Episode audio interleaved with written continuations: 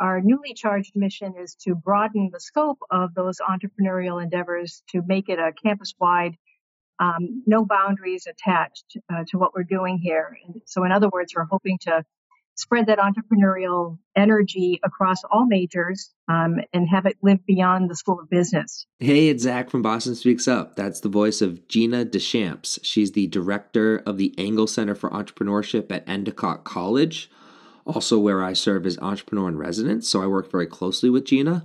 Uh, she talks about all sorts of uh, innovative programming that she's up to at Endicott and some of her career background on this podcast. But in particular, I think it's really neat how she's bringing some new initiatives to Endicott to help bring entrepreneurship not just into the business school, but really across the entire campus and really plug the campus um, cross continent into other colleges and universities across the globe.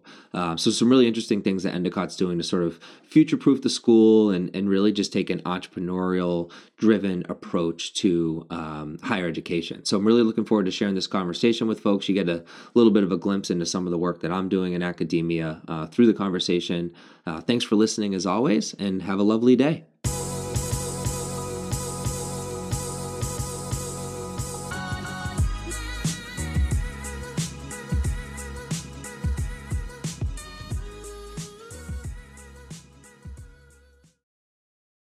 Silicon Valley Bank is a proud sponsor of Boston Speaks Up. For more than 35 years, Silicon Valley Bank has helped innovative companies and their investors move bold ideas forward fast.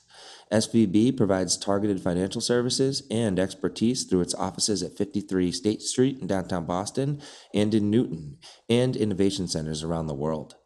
With commercial, international, and private banking services, SVB helps address the unique needs of Boston's innovators. Learn more at svb.com. Zach Video here from Boston Speaks Up. I'm here with Gina Deschamps of Endicott College. She heads up the Engel Center for Entrepreneurship. Hey, Gina, how are you? I'm fine today, Zach. How are you? I'm doing very well, thank you. It's it's early January. We're still in a pandemic, but we're still we're still battling through. Yep. Um, it's really lovely to have you on the podcast. Uh, listeners have, have heard me mention before my entrepreneur in residence role at, at Endicott College, and I just uh, we just completed our first semester working together, which which was lovely. So th- you know, thank you for uh, the opportunity to work together at Endicott, and thank you for the opportunity to chat today. No problem, Zach. It's been great uh, getting to know you, and the, the students here are loving everything that we're doing, um, and your influence in in guiding them. So it's all good. Um, It's all good. I feel very blessed. Thank you. Likewise, very very grateful on this end, and for listeners, um, it, why don't we start with why don't you just give some background on on your current role as as uh, director of the Engel Center, sort of you know what it entails and, and sort of what you're up to. Sure. Um, so I'm, as you said, a semester in. Um, I came into the role uh, upon the retirement of my friend and colleague Deirdre, Dr. Deirdre Sartorelli. Um, and uh, I'm no stranger to Endicott. I've been teaching here as an adjunct for for about five, six years. Uh, and then this role opened up and um, chatted with the, the folks here, and it just seemed like a natural transition for me.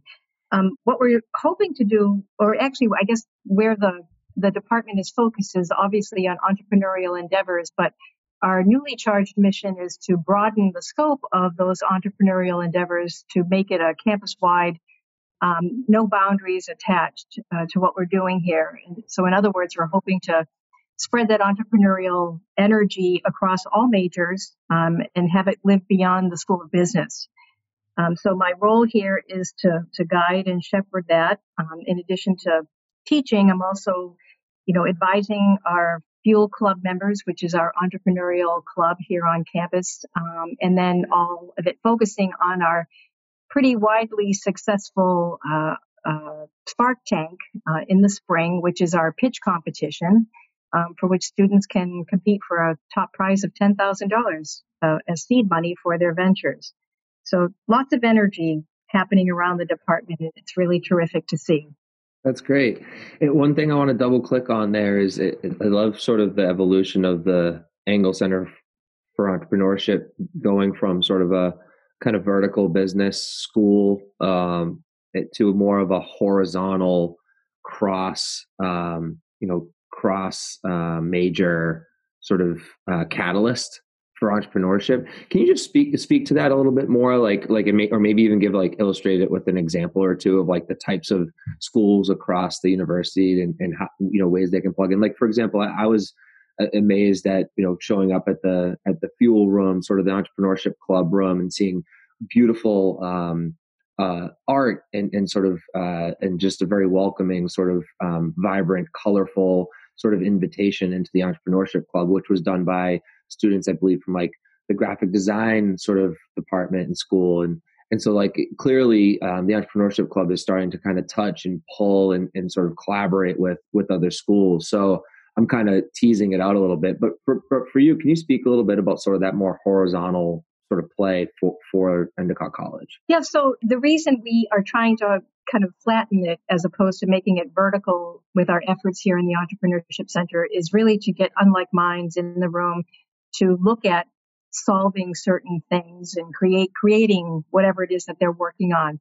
Um, the mission of it is to, and the beauty of it is that we have all these different perspectives that weigh in on the possibilities, if you will. Um, so with that in mind, we have uh, students who come from the hospitality area and graphic design and engineering, even nursing. Um, and I guess uh, underscoring this concept that entrepreneurship lives in all areas. It's not just in, it's not just a business discipline. Um, so as a result, it creates a much richer experience um, and it opens up even more possibilities. So it's been a wonderful thing to see um, in in our fuel club membership in particular because there are other majors students who are majoring in other areas within the college coming about who have ideas for new new new products new services new apps and it's just been wonderful to help augment their their thinking and and arriving at a solution. Um, so it's that's that's where we're heading that's wonderful. Uh, I'm I'm curious how, how how has it been for you? You were adjunct for several years before this this last semester, which was your first semester in the director role. What's what's the change like? And you know, we're going to unpack and go. We're going to go in sort of back in time shortly and, and talk about some of your career experience. What's the change like going from sort of private business to academia and and sort of you have you have different types of and resources and then you also have sort of different you know you serve the interest of students and and ultimately students and their parents. So uh, what what kind of challenges and opportunities have kind of come with um with that shift? And just like any general insights like perhaps we have listeners that you know are interested in entrepreneurship but they're also interested in academia and it's a really it's really interesting kind of like multi-functional sort of role that you play because you, a, a lot of what you do is is I've I've noticed is is you're you're plugging students into opportunities to impact businesses in the real world. Um, which maybe yeah. you can speak to the the the the um the opportunity. I, I think it's with MTU over overseas in, in Ireland, but but things like that. I'm just curious, like that blending of private and, and sort of academia. Well, I think it lends it, it the, the the the private experience or the corporate experience that I bring to the to the this position right now, Zach, um, informs what I'm I'm doing. Um, and that's not to say I, I bring a, a, huge Rolodex of relationships and a network that perhaps might not have come with me had I spent all of my time on this side of the equation. Mm-hmm. Um, so I love that blending of, for lack of a better way to describe it, real world experience and, and getting the chance to blend it with um, academic studies and um, you know helping to to bring to life student aspirations. So it, it I think it it quickens the pace a little bit. Um, perhaps because I know where to go to get help or to, to plug students in, as you mentioned, um, so that they can gain experiences that inform what they're about to do. Um, I can't imagine, personally speaking, I, am glad that I took this path. It, it really has um, enriched my experience here, and I think it it lends to the classroom activity because you, have lived the, the stories and, and, the experiences of being out there in the workplace. Um, so it enriches it in a in a in a huge way, um, and and probably makes it a little more credible in many ways. Um, so it's it's it's really I see it as a huge benefit to the students that come through this department. That's great. Yeah, just in in general, it, it, higher education is really having to innovate at a pretty rapid pace just to equip young people, um, you know, with opportunities to the various pathways that exist. Um, and it, some of which are maybe only just starting to reveal themselves to exist, uh, right. even in even in students' last semester of school. So I think the some of the stuff that you've done to to give students the opportunity to work on sort of real world problems for companies um, mm-hmm. and kind of collaborate with groups of people from other continents. Uh, that's I think that's huge because that's sort of you know business is going hybrid work to say the least, if not remote. You know companies have you know, i work with a company right now with co-founders in austria united kingdom and um, the united states and it's it's increasingly becoming table stakes to be able to sort of uh, t- you know collaborate you know across across continents and and sort of just be agile and uh, and work on problems and come up with you know solutions that are truly um, truly unique and and there's and and I think part of you know part of what could be interesting for you to chat, chat about a bit is sort of just some of that kind of program design that you're working on, but then also some of the folks that you draw key principles from that you can repeat. Like you know, you and I are very aligned on Eric Ries and the lean startup sort of um, model and how you can apply sort of even something as you know you know quote unquote simple as like the lean startup canvas to any startup idea or sort of problem you're looking to solve. Um, and you can sort of repeat that a- activity and have that structure support you as you're navigating um, new new problems that require new solutions in the world. And those are the types of things that um, I'm very proud to say. You know, i have been able to be a, you know a part of with you, sort of you know helping helping students get ready, um, you know, for what awaits when they do graduate. Sure, and and I think it um, what we're doing here. You, you hit great, great points all around there, Zach. what we're doing here um, in the Entrepreneurship Center and the direction we're taking, and, and I have to give credit to my predecessor, Deirdre Sartorelli, who really laid a firm foundation with what we do here now. And it's allowed me to push it forward in ways that kind of accommodate the current state of the world. Um, and as you mentioned, we do have to be agile. We do have to be, um, I guess, uh, open to the possibilities that other like-minded people bring, whether it be from local communities or global. Um, and it just really uh, rounds out a student's activity. But what I love about what we're doing here is that it really um, underscores the experiential learning platform that Endicott cultivates here with our internship programs, and it brings the real world right into the classroom. Um, and I think that gives us a leg up with our graduates. They're ready to launch their careers the moment they step beyond the, the campus here. Um, so it's it's a village that is working in the same direction, and there's just a lot of facets to it, and and I think that's so valuable. Yeah, yeah, well said. So it's it's it's kind of a neat um, role for you too, just in the fact the fact that it's sort of a, it's such a lovely campus and, and you know just just you know just beautiful um, in just such a beautiful area along the you know the you know the, the coast here and on the north shore and it's kind of in your backyard where you grew up right? So i'm i'm just curious you know can you share share a little bit of of sort of um, your upbringing? Like it sounds like you had a working class sort of neighborhood that you grew up in north shore but can you just you know share some more details? Like what was it like growing up in this area? And, and curious if you can give some perspective too on like what's what stayed the same and what and sort of what's what's changed? Um you know, that's a great question. I, I don't. I think the roots of my my my upbringing have informed everything that I, have done. My parents were very working class. Um, I grew up in Peabody, in a, in a great neighborhood. My mom was a, an at-home uh, mom, and you know, my dad worked multiple jobs in order to let that happen. We didn't have a ton growing up, and my parents, incidentally, never went to college. Um, my dad never graduated from high school, um, but yet his work ethic, what their work ethic, um, was off the charts. Uh, mm-hmm. Their family came first. Um, we never knew that we didn't have a lot of money. Um, we, we, just never knew that. It was always a, a, we always had whatever it was that we needed, and you know we never realized until me in particular got as I got older, I realized how hard my dad worked in order to make that a seamless and transparent thing for us as children. Um, but I have a younger sister, and it was paramount to both of from my parents' perspective that we both go to college. Um, and so Right.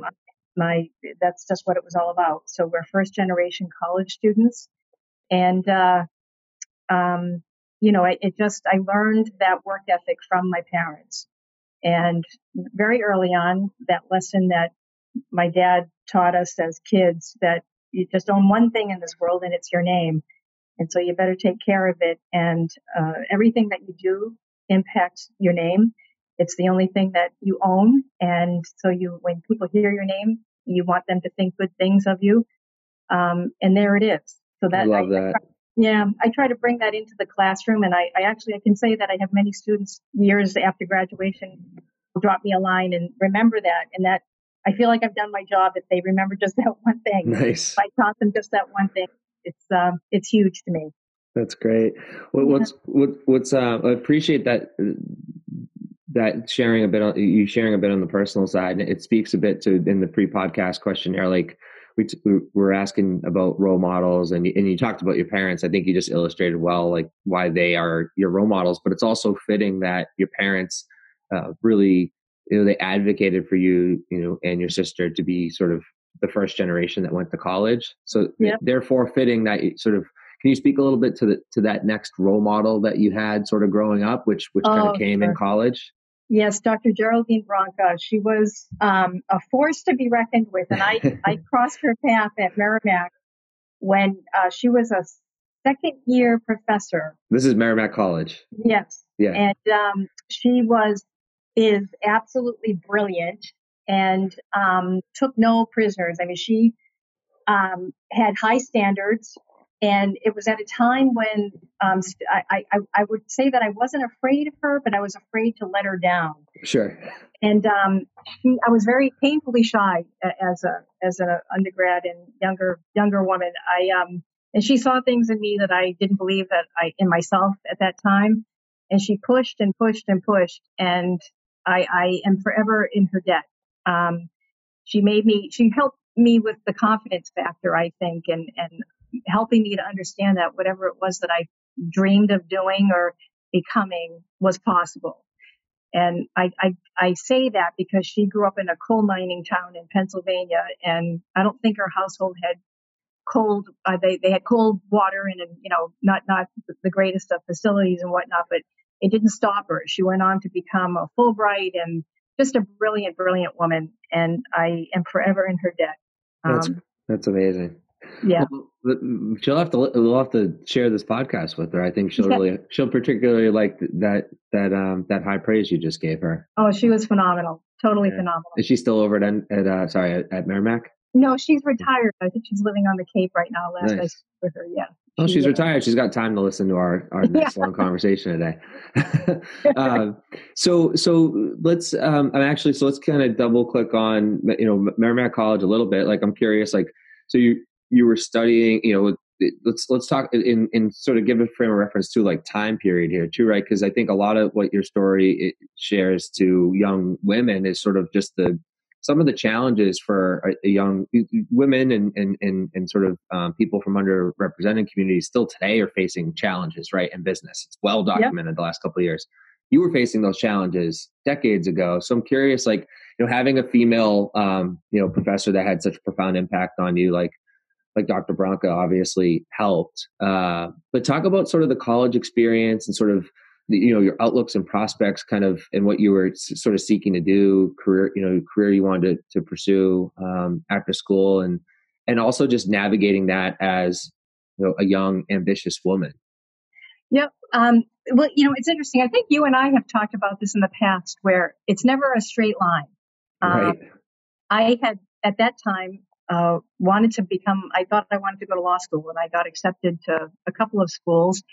And uh, prior to my senior year, had a, an internship at the Attorney General's office in Boston. And within days, I realized this wasn't what I wanted to do. Um, it just it was not creative enough for me. Um, so I uh, decided to take a different internship uh, at Polaroid, which Yeah. is no longer well, they were they were they were kind of like the Apple computer of its day. And I landed in the marketing department there. And it, wow, what an experience that was! Um, I loved the energy and the creativity, and it just really tapped into a whole bunch of things that just spoke to me. Um, so upon graduation, I actually landed a job there at a time when job market was pretty bad. Um, and what year and what what time what time period yep, was this? So it was 1978 that I graduated from from okay. so it so, truly was when Polaroid was. I mean, this is before Apple. You know, this is Polaroid is a darling company at this period of time. Right? Yeah. Oh, it's unbelievable. It was unbelievable. Yeah. Um, the height of creativity. There yeah. were winning awards all over the place. It was just astounding technology for its day.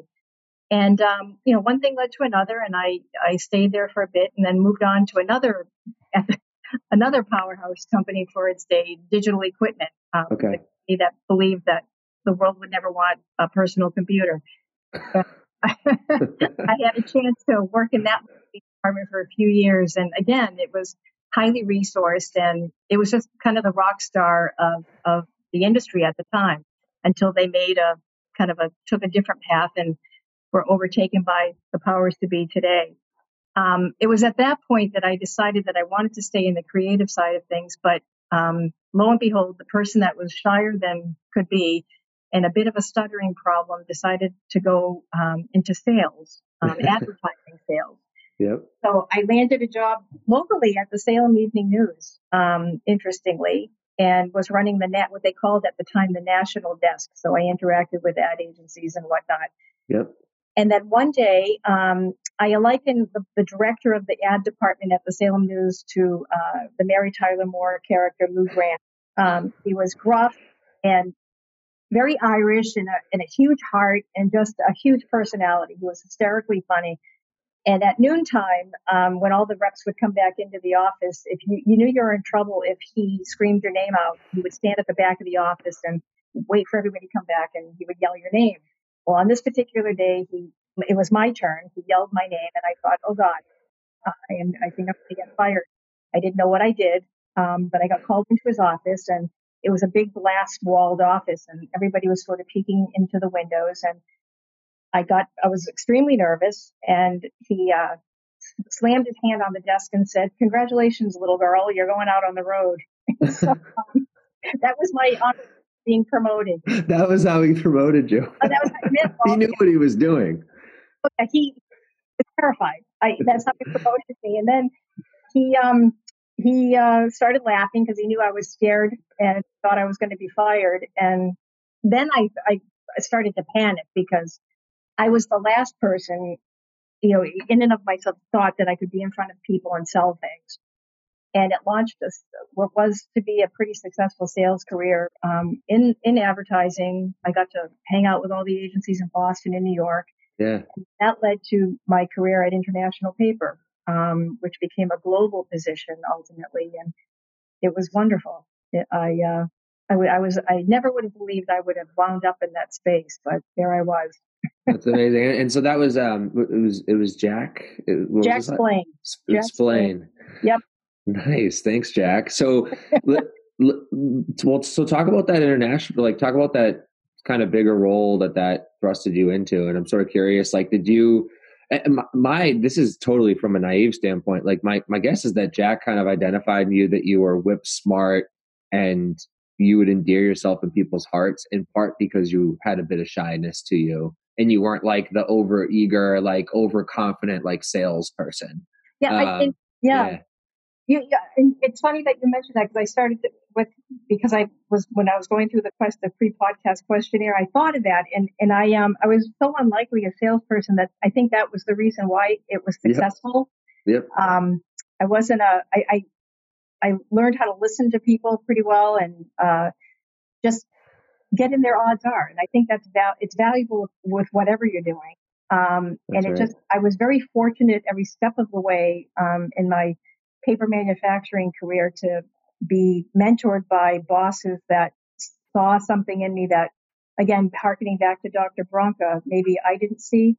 Um, but once placed in the in the situation, I, I just really had the chance to. They gave me the freedom to explore the the opportunity, and I understood that I wasn't going to let them down, and so we we carried it to the next step. Um, and that's really the way it's been every step of the way. Um, and I think that is underscored by the lessons that my parents taught me. Um, you just leave it better than when you got there. And um, that's how I approach things always. That's just, great.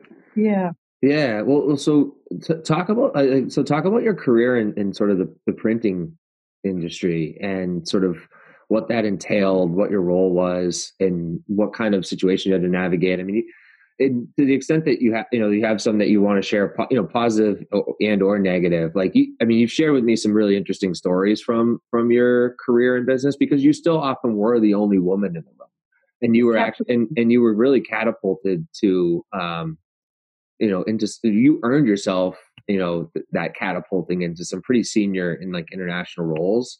So, mm-hmm. what like speak to that a little bit? Like, what was you know, what was it like, and and and how did you how you know when you had those challenges how did you face them? And, and were there other jacks along the way that that you know had to put people in their place because there was some chauvinist dude that you know wasn't wasn't you know respecting you at, at, at the table? And and you know you have you have, you've you've always given you know good advice to the students at Endicott and like there's some good advice you're giving in the pre-podcast questionnaire about sort of like not only listening to others but kind of like listening and kind of you know mo- like just monitoring others kind of like almost alluding like they're like body language, etc. And so I imagine I can't put myself in your shoes as a woman. I am a man, um, but I, I imagine I, am just trying to sort of imagine and kind of um, help tee you up to kind of illustrate just the extra thoughtfulness and nuance that you know, a young Gina Deschamps had to exhibit as you were navigating and growing in sort of the you know business landscape. Well, I think you know it's interesting, Zach every my my next I would say my next role model were there were two um, a guy by the name of Richard Casey that I worked with at a very he, he hired me at a very small um, distribution house which is no longer it was absorbed by some of the larger ones locally. Um, but he was the next champion of mine I suppose. He saw he gave me the opportunity to start a department um, a consulting a consulting department within the company that called on designers and whatnot and ad agencies and end users, people who would choose um, certain printing papers for all of their marketing materials. But Dick was a, um, again, I was the only female salesperson at the time on that staff, but oh, I was always surrounded, I was very lucky. I was always surrounded by gentlemen. And so I never really had any of those horror stories um, that we often read about. Um, but I also attribute it to the fact that my second mentor at that time, Mary McCauley, who was a marketing manager for Strathmore Paper Company at the time. Um, I remember training with her in New York City. Again, she, uh, you know, a, a, pioneer, if you will, on the female side of the industry. Always, she mentioned to me one day, always have your antenna up and keep your mouth shut. And so I, I understood that, you know, just pay attention and just be aware of what's around you and listen and and try to study people and, and what in their nuances and, and where they might be coming from. It's important to understand where they're coming from. And so I think that if you can do that, if you can develop those skills, it, it just only helps to serve um, what you're doing um, in an appropriate fashion. Mm-hmm. Um, and I would tell that male, female, it doesn't matter. Um, but it's yeah. important to understand where people are coming from. And if you can cultivate that ability, I think it serves you well in the long run because it helps you to make the right decisions along the way. Excellent. Well, well, well, well said. Um, and, sorry, I mean, I mean, to cut, cut, cut you off there. If you had some more to add. No, no, that no, you're good. Great, great. So, so I mean, I, I'd love to. There's a couple other areas I want to I want to double click on. One is when we were kind of preparing for the for the podcast, um, Josh, who who, mm-hmm. who, you're familiar with, our production coordinator. Yep. There's quite a quite a number of uh, groups where you you have or you serve on leadership roles, um, whether it's the Montserrat College of Art board, uh, Salem State University Foundation board, Girls Inc. of Lynn jumped out at me like in, in you know begged some questions. I'm just curious, like, do you want to speak to any of sort of the kind of the community work that you've been a part of and you're still a part of, and some of the, some of those things that you're you're proud you know you're proud of and uh, I think it's it's really valuable um, to Endicott uh, certainly, and, and, anyone that, that works with you. To sort of that you do have really interesting um, sort of multi-directional, you know, sort of presence across the community, um, whether it's the arts or or um, or whatnot. So do you want to do you want to sort of share any more um, insight on some of those things? Sure. Um, I, I, I, would tell you that all of those involvements have served um, to inform what I do every day, um, and it it feels good to give back in some fashion. Um, starting with Girls Inc., it, it, it, was at a time when we were uh, I became involved at a time when uh, they were working on uh, fundraising for their new facility, which they live in right now. Um, and when I tell you that they it was so sorely needed. Um, but it was just so gratifying to see how the, the volunteer work and the efforts of the board and all of the volunteers there um, impact the lives of, of young young women, little little girls and young women, um, to open up the possibilities of what life to, has to offer to them.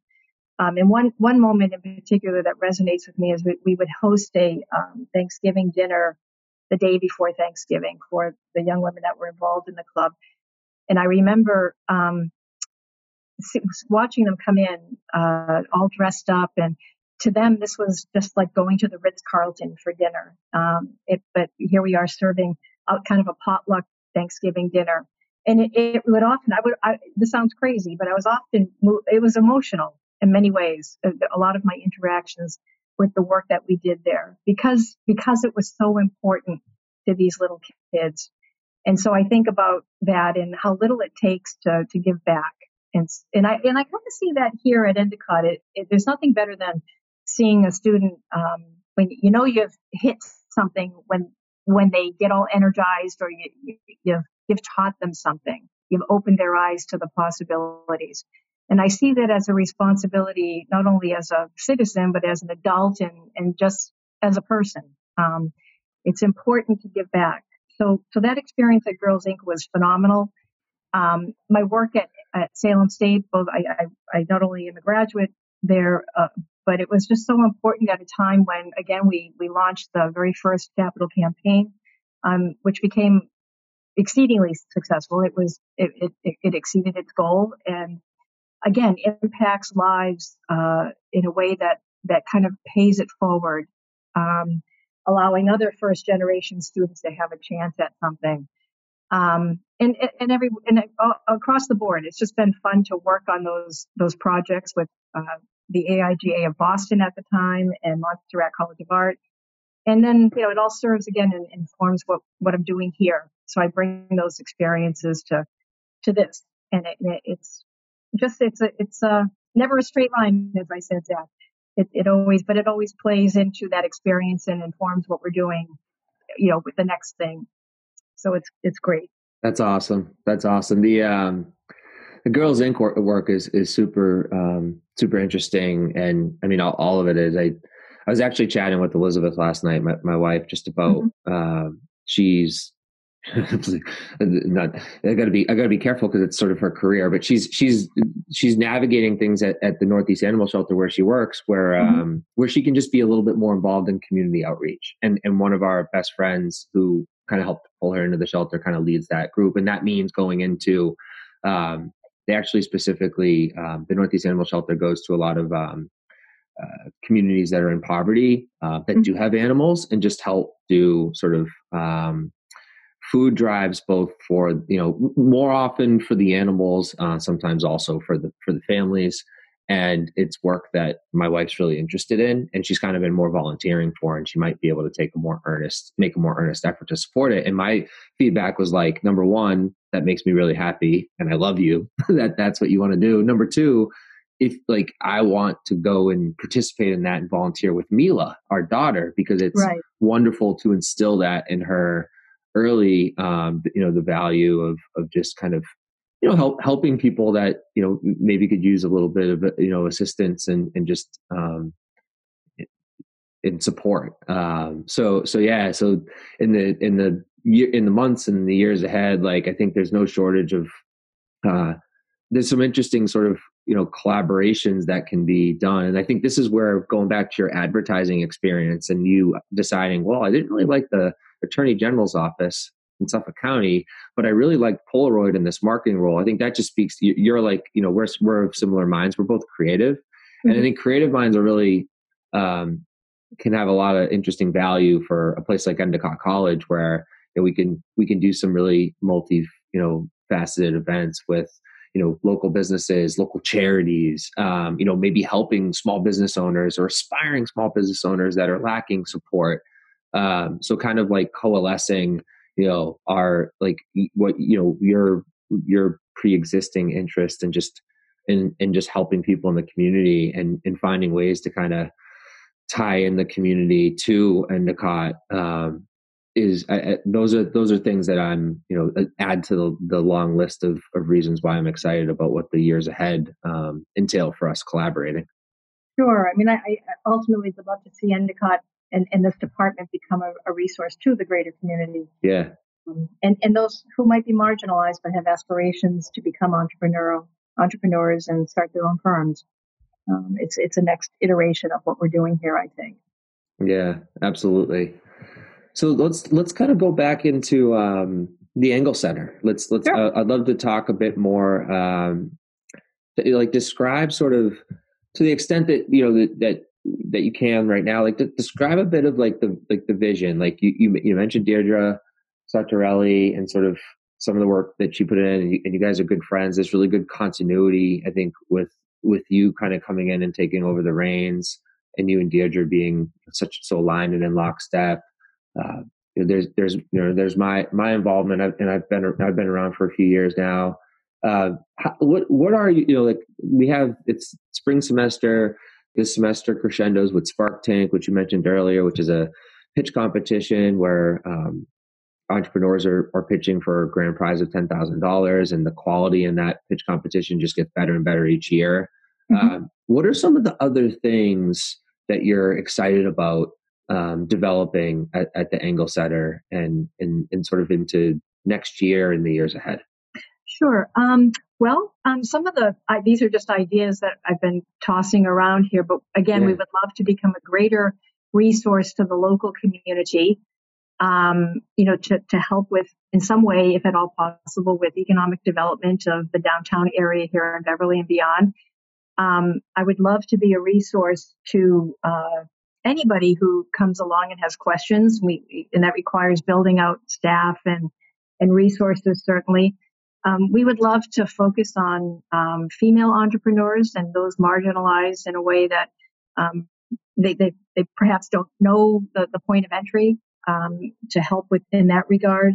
So we've been doing, we've begun planting seeds of outreach to, to organizations and, and um, grant opportunities, for instance, that might um, be interested in funding that effort. Um, but, but again, it's it's baby steps in a way, you know, big big picture uh, vision, but baby steps and and putting all the bricks in the right place so that we have the foundation to make that happen. Um, and then certainly to, you know, refocusing internally to really, um, uh, I, I, guess I, I, am so thrilled with the the involvement um, in the Fuel Club and in the entrepreneurship track um, because there's a ton of energy around it, and students from all directions are coming here to be involved. So it just really is so exciting to see the ideas that they're coming up with. I, I'm always amazed at what, what they come up with. And as you indicated, the quality of those ideas has improved exponentially each and every year. Um, and so I look forward to having a, a, pretty cool spark tank this this spring. Um, but the cool thing is, is that we're gaining, we're, we're earning attention from the outside community, and I think that's a a great thing, and it's also a responsibility to keep the quality of what we're doing um, high and and good, and just be doing the right thing every step of the way. So that's that's in a nutshell what we're well hoping said. to do. Yeah. Yeah. Well said. Well said. Yeah. I'm, I'm looking forward. We, we've talked about this stuff a lot and we're still in the ideation phase on some of this stuff, but from uh, women's entrepreneur, um, women entrepreneurs and and uh, sort of underrepresented uh, entrepreneur sort of um, events and programming. Like there's a lot of overlap between those intentions and just the general intentions of Boston Speaks Up and the guests that I've had on over the last few years. And I, I am really excited that Endicott um, in is sort of blossoming in the way that it is because it kind of you know to your to another point you made which you know i want to talk a little bit about the impacts of the pandemic which is still rearing its head on us um, you know i really liked what you were saying in the pre-podcast questionnaire answers about sort of just you know the, the importance of you know human connection and face to face because I'm I'm eager to bring together people that I've connected with on and interviewed on Boston Speaks Up and beyond uh, in the physical world. And and I think there's some really neat ways that the, those those guests, those those sort of new you know friends of mine that I'm grateful to have, like really will fit naturally into um, some of the effort, you know, the initiatives that that you're developing at Endicott. Exactly. Just the, the whole that, yeah. that's a whole other track, Zach, with the yeah. you know, social responsibility and you know, social entrepreneurship. It's a it's a it's a another another facet of this. Yeah. And what is so important. Yeah. Well, it's it is January 2022. We're almost, you know, geez, two years into this, but we're still in a pandemic. And just, I'd be remiss not to to ask you to to share with listeners, like, how's the experience been? You, have been an adjunct professor for a couple of years. You spent this past semester navigating, like, okay, we're in a we're in a we're in the pandemic world where there is a vaccine, but we still have to be safe and responsible. And how's it been?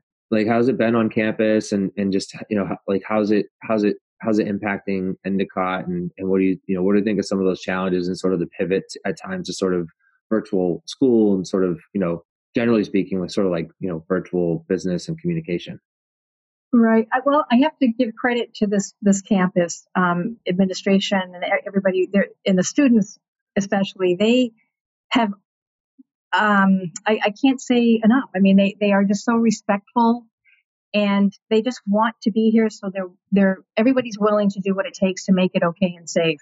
Mm-hmm. Um, and so that, that's the first, that's the first priority to make it safe and to make it okay for everyone. And, you know, it's often I bring guests here to campus and the one thing that they always say, I, I, I think I'm hundred percent on this comment, um, is how polite um, our students are and, and obviously respectful they are of one another and, and their environment. So I feel pretty lucky to be here in that regard.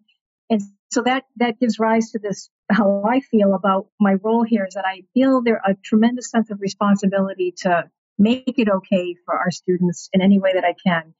Um, I am, I, I think given this unusual time that we're in, it takes a little more effort to make it energetic and fun and interesting. Um, and my colleagues and I have, you know, we we chat about this all the time and how to how to make that energy obvious, um, so that students will gravitate toward it because it is difficult. I mean, we're we're pack animals, if you will, and we do need that human interaction. There's nothing better. Um, but there are ways around it, and we just try our hardest to make it robust and to make it energetic. And quite honestly, that's why we have engaged with our sister um, institution in Ireland Munster Technical University with this, uh, you know, transatlantic innovation challenge that I have nine students here in the, the entrepreneurship track have risen to the occasion and they're going to participate. Um, but it's those things that we can do to make it um, still interesting and, and kind of be, it's important to stay positive mm-hmm. because we will, we will work our way out of this. Um, we, we, have to, we have to. Um, and at the same time, I, I would suggest that there's probably been never a better time to be entrepreneurially minded um, because it's going to take that type of thinking to improve where we're at right now. Um, and so there, I, I, see students working on those efforts. And uh, but at the same time, as a, as an instructor, as the director of the, the Engel Center, I feel an enormous responsibility to do all that I can to make it a, a rich experience for them. And so we sometimes have to do it a little differently, but at the end of the day, they need to know that somebody's on the other end of the phone or the computer or wherever. Yeah. Yeah. yeah I mean, it's, it's, it, what my takeaway from what you just said is like, you're, you're just finding the silver linings. Like there's obviously schools are back, uh, students are back on campus, but they just experienced like the year pri- the year previous to this one where they were eh, most more often than not remote being remote schooled and doing a lot of virtual zoom classrooms. So it stands to reason to plug into some cross continent um, partners like mtu because what's what's the difference? They're on a they're on their if they're on the computer and they're getting accustomed now more than more than i ever was you know 15 years ago 20 years ago in college. Uh, they're getting you know students are accustomed to you know collaborating through you know sort of their virtual world and that they can tap into through a video um, conference. What's the difference between students and professors that are maybe less than a mile from them or half a world away? Exactly. Um, and so i think that's the silver lining here is like wow like we can we can lean in a bit and maybe we can we can we can we don't have geographic boundaries so oh wow where does where does a creative mind like like a like a gina deschamps mind go? And, and clearly it's it's evidence with that um, with this current program and i think you know for the future it will be exciting to see more programs like it or just the evolution of of this sort of initiative evolve um, over time because i think that's sort of how a college goes from being like innovative to sort of like future proofed exactly yeah yeah, and uh, quite honestly, it's given us access to people that may not have otherwise been able to be here physically. So exactly, um, yep. it's it's that that's the silver lining. Yeah, and I think as as an adult, as an instructor, as a, a role model, perhaps or a leader, we, we owe it to our younger people to to stay positive. As and it's difficult sometimes, and, and it's exhausting. We this has been tough. Um, but if they see us starting to falter a little bit or the cracks starting to show, it, it kind of you know, scares them a little bit, for instance. So it's it's our job to make it okay, and uh, we're, we're trying our hardest to do so. Absolutely, well, well said. The Gina, the one of the questions that we at, we love to ask every guest, and we're sort of we're we're getting we're getting to that point where I, I love to ask, well, and and you you you answered this in the pre-podcast questionnaire, but please elaborate on it. But challenge to listeners, um, like what you you know what you would challenge them. And it sounds like you're taking on the challenge a bit yourself. Yeah. Um, well, so the cha- I mean, in terms of so the challenges, I, I wake up every day and um, I, I I fail to mention something in the in the questionnaire. I, I try to do one kind thing for somebody every day, like consciously think of something that I need to do for somebody. Um, and because I, again, I guess it goes back to my volunteer days when, you know, doing those things makes you feel good. Right. Um, but there's nothing better than trying to help someone, I think. Um, yep. Just a random act of kindness. I think it, and I end, I end the day thinking about what those little spots in the day might have been. Um, I'm one of those people that sort of ends the day wondering or thinking about where I was during the, the last 12 or 15 hours and who I might have impacted or who impacted me. Um, and I always come up with a, a list. Um, so yeah, that. so that I, w- I would challenge people to. I think now more than ever, it's important to be kind and patient um, because there's a lot of stuff going on, and uh, you know it, it's just unsettling. We, we've been upended here, and I think that's required even more now than it ever has been. That's well said.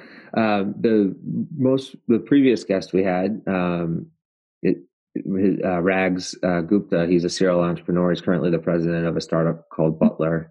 Um, he had a he had a really cool and similar challenge of reaching out to um, five people in your life that won't expect it with just yep. like expressions of gratitude. Yep. Um, which I actually did after he set that challenge. I just thought that was really neat, but similar kind of challenge from you know from you, and just kind of it, it's something you, it, and it's really a practice that you, it's something you practice that you're just you know that you're that I think is a lovely recommendation to folks. And then the the other thing you mentioned in the questionnaire was um, trying to read one book every week mm-hmm. and also uh, learning a new language. So those are a couple challenges that you've you know taken on this year, or those things you're you're you're, you're trying to keep up with those New Year's resolutions. No, it, those are new things this year. Nice. Um, I'm, I'm, an avid reader anyway, but I wanted to up the ante a little bit. Um, nice because I decided that there are way too many books that I haven't read yet. Right. and uh, and learning a new language, I I decide I, I remember my grandparents speaking Italian in the house, and I could understand what they were saying, but I've lost it. So I wanted to revisit that and and add to the language skills a little bit. Nice. And you're using Babbel? Yeah. Yeah. Cool. And you you you like it? I do. And if so, if you see me driving around town talking. I don't know why. Yeah, because for, for listeners, uh, Gina and I live around the corner from each other, which we, we didn't realize that until we started working together. We're like, wait a second, we're neighbors. Um, all right, I'll know. Like, there's a chance Gina's on a call in her car, but there's probably a better chance she's just practicing Italian. If my hands are yeah. flying behind the wheel, that's what I'm doing. Yeah. Is it helpful to? Is it because you did hear Italian growing up and have some background with it? Is it? Do you feel like things are? It's it's kind of kicking back up some sort of like memory recall for you with the language? Oh, for sure, for Yeah. sure. My family, I, I come from a giant Italian family in Schenectady, New York, and I just so fondly remember those days of sitting at. My grandfather had a little little farm, uh, and we would go there on Sunday afternoons, and uh, you know, just the whole. If you didn't show up, you were in trouble with my grandparents. Oh, I miss those days. Uh, that was so. Oh, that yeah. sounds lovely. And then I remember in particular my grandmother, um, she would sit under, they had a beautiful grape arbor, and she would sit under the grape arbor Yeah. and uh, she had very long hair and she would often wash it and rinse it with, I, this is crazy how smells uh, come back to you, but she would rinse her hair in rose water and I would get to brush it in the sun and then she would turn it up in, into a bun. But um, those days were, it was just, all we did was laugh. We would eat and laugh and, you know, yell at each other and just be Italian.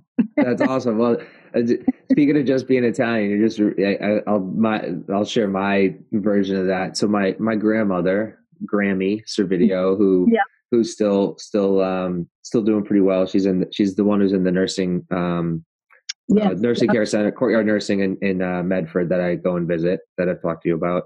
Yeah. So her mother, uh, my great grandmother, but her mother, uh, she used to every Sunday she would make a feast and be- and she'd call everyone up and she'd be like, "Oh, just come over. Like, you know, I got I you know I got I got this food. I got no one here." And she just like she just call everyone over and and you know and when I was like a baby and kind of just you know first couple of years of my life, um, you know my my parents were like helping out with their like dry cleaner you know business that they had going like we would all be re- like everyone would be required to go and uh and it would just turn into this like huge sunday like holiday gathering which Yeah. for folks that haven't experienced it like it's it's it's for me at this point like i haven't had as grandiose a holiday granted the pandemic impacted that the last couple of years i can't like i haven't had a holiday like that in like a decade like Right. the, the sunday dinners that used to happen in in in my italian family were more grand than any holiday i've had in For sure. Was probably 10 week. years and it was It was every week week. yeah it was something else uh Yeah. well maybe maybe what we'll do is we'll break bread one of these days maybe we'll bring we'll we'll we'll bring back the sunday dinner tradition and There you go. uh, we can do it in the neighborhood here and you can get a chance to to meet elizabeth and mila who who love their um love their caps that you made Oh, oh actually that's something i didn't ask you about for like you you're you're, you're quite you're quite talented with the knitting well, so that comes to my other grandmother, uh, Helena. She was, um, she taught me how to crochet at a very young age. And then that was actually, the knitting was a, another New Year's resolution a few years ago. I just couldn't get the hang of it. Then one day I came upon a woman from Wenham, a Norwegian woman. Her name was incidentally Helen. And, um, she, she, I don't know, whatever it was, how she explained to me, I was knitting within 30 minutes. It clicked? And I have, yeah, and I haven't stopped since. So, wow is she actually an instructor it sounds like she should be an instructor she's pretty good Yep. And I don't know. I just That's found the right and there you go. That's lovely. Uh, Well, G- Gina, this this has been uh, a wonderful conversation. I, I really appreciate it. I'm, I'm So grateful, grateful, grateful for the time today. Grateful for the opportunity to keep working together at Endicott College, and Yeah. Um, and I'm I'm excited to share this conversation with with the community. You know, Endicott community, the Boston Innovation community, and, and beyond. So, really, you know, thank you for the time today. I appreciate it very much, Zach. Thank you so much and be well. You too. I'll I'll see you soon once this once this latest variant calms down. Uh, I hope so. Yeah. Fingers crossed. Fingers crossed. You have a lovely day. You as well. Take care. Okay. Cheers. Bye bye. Bye. Cheers, Boston.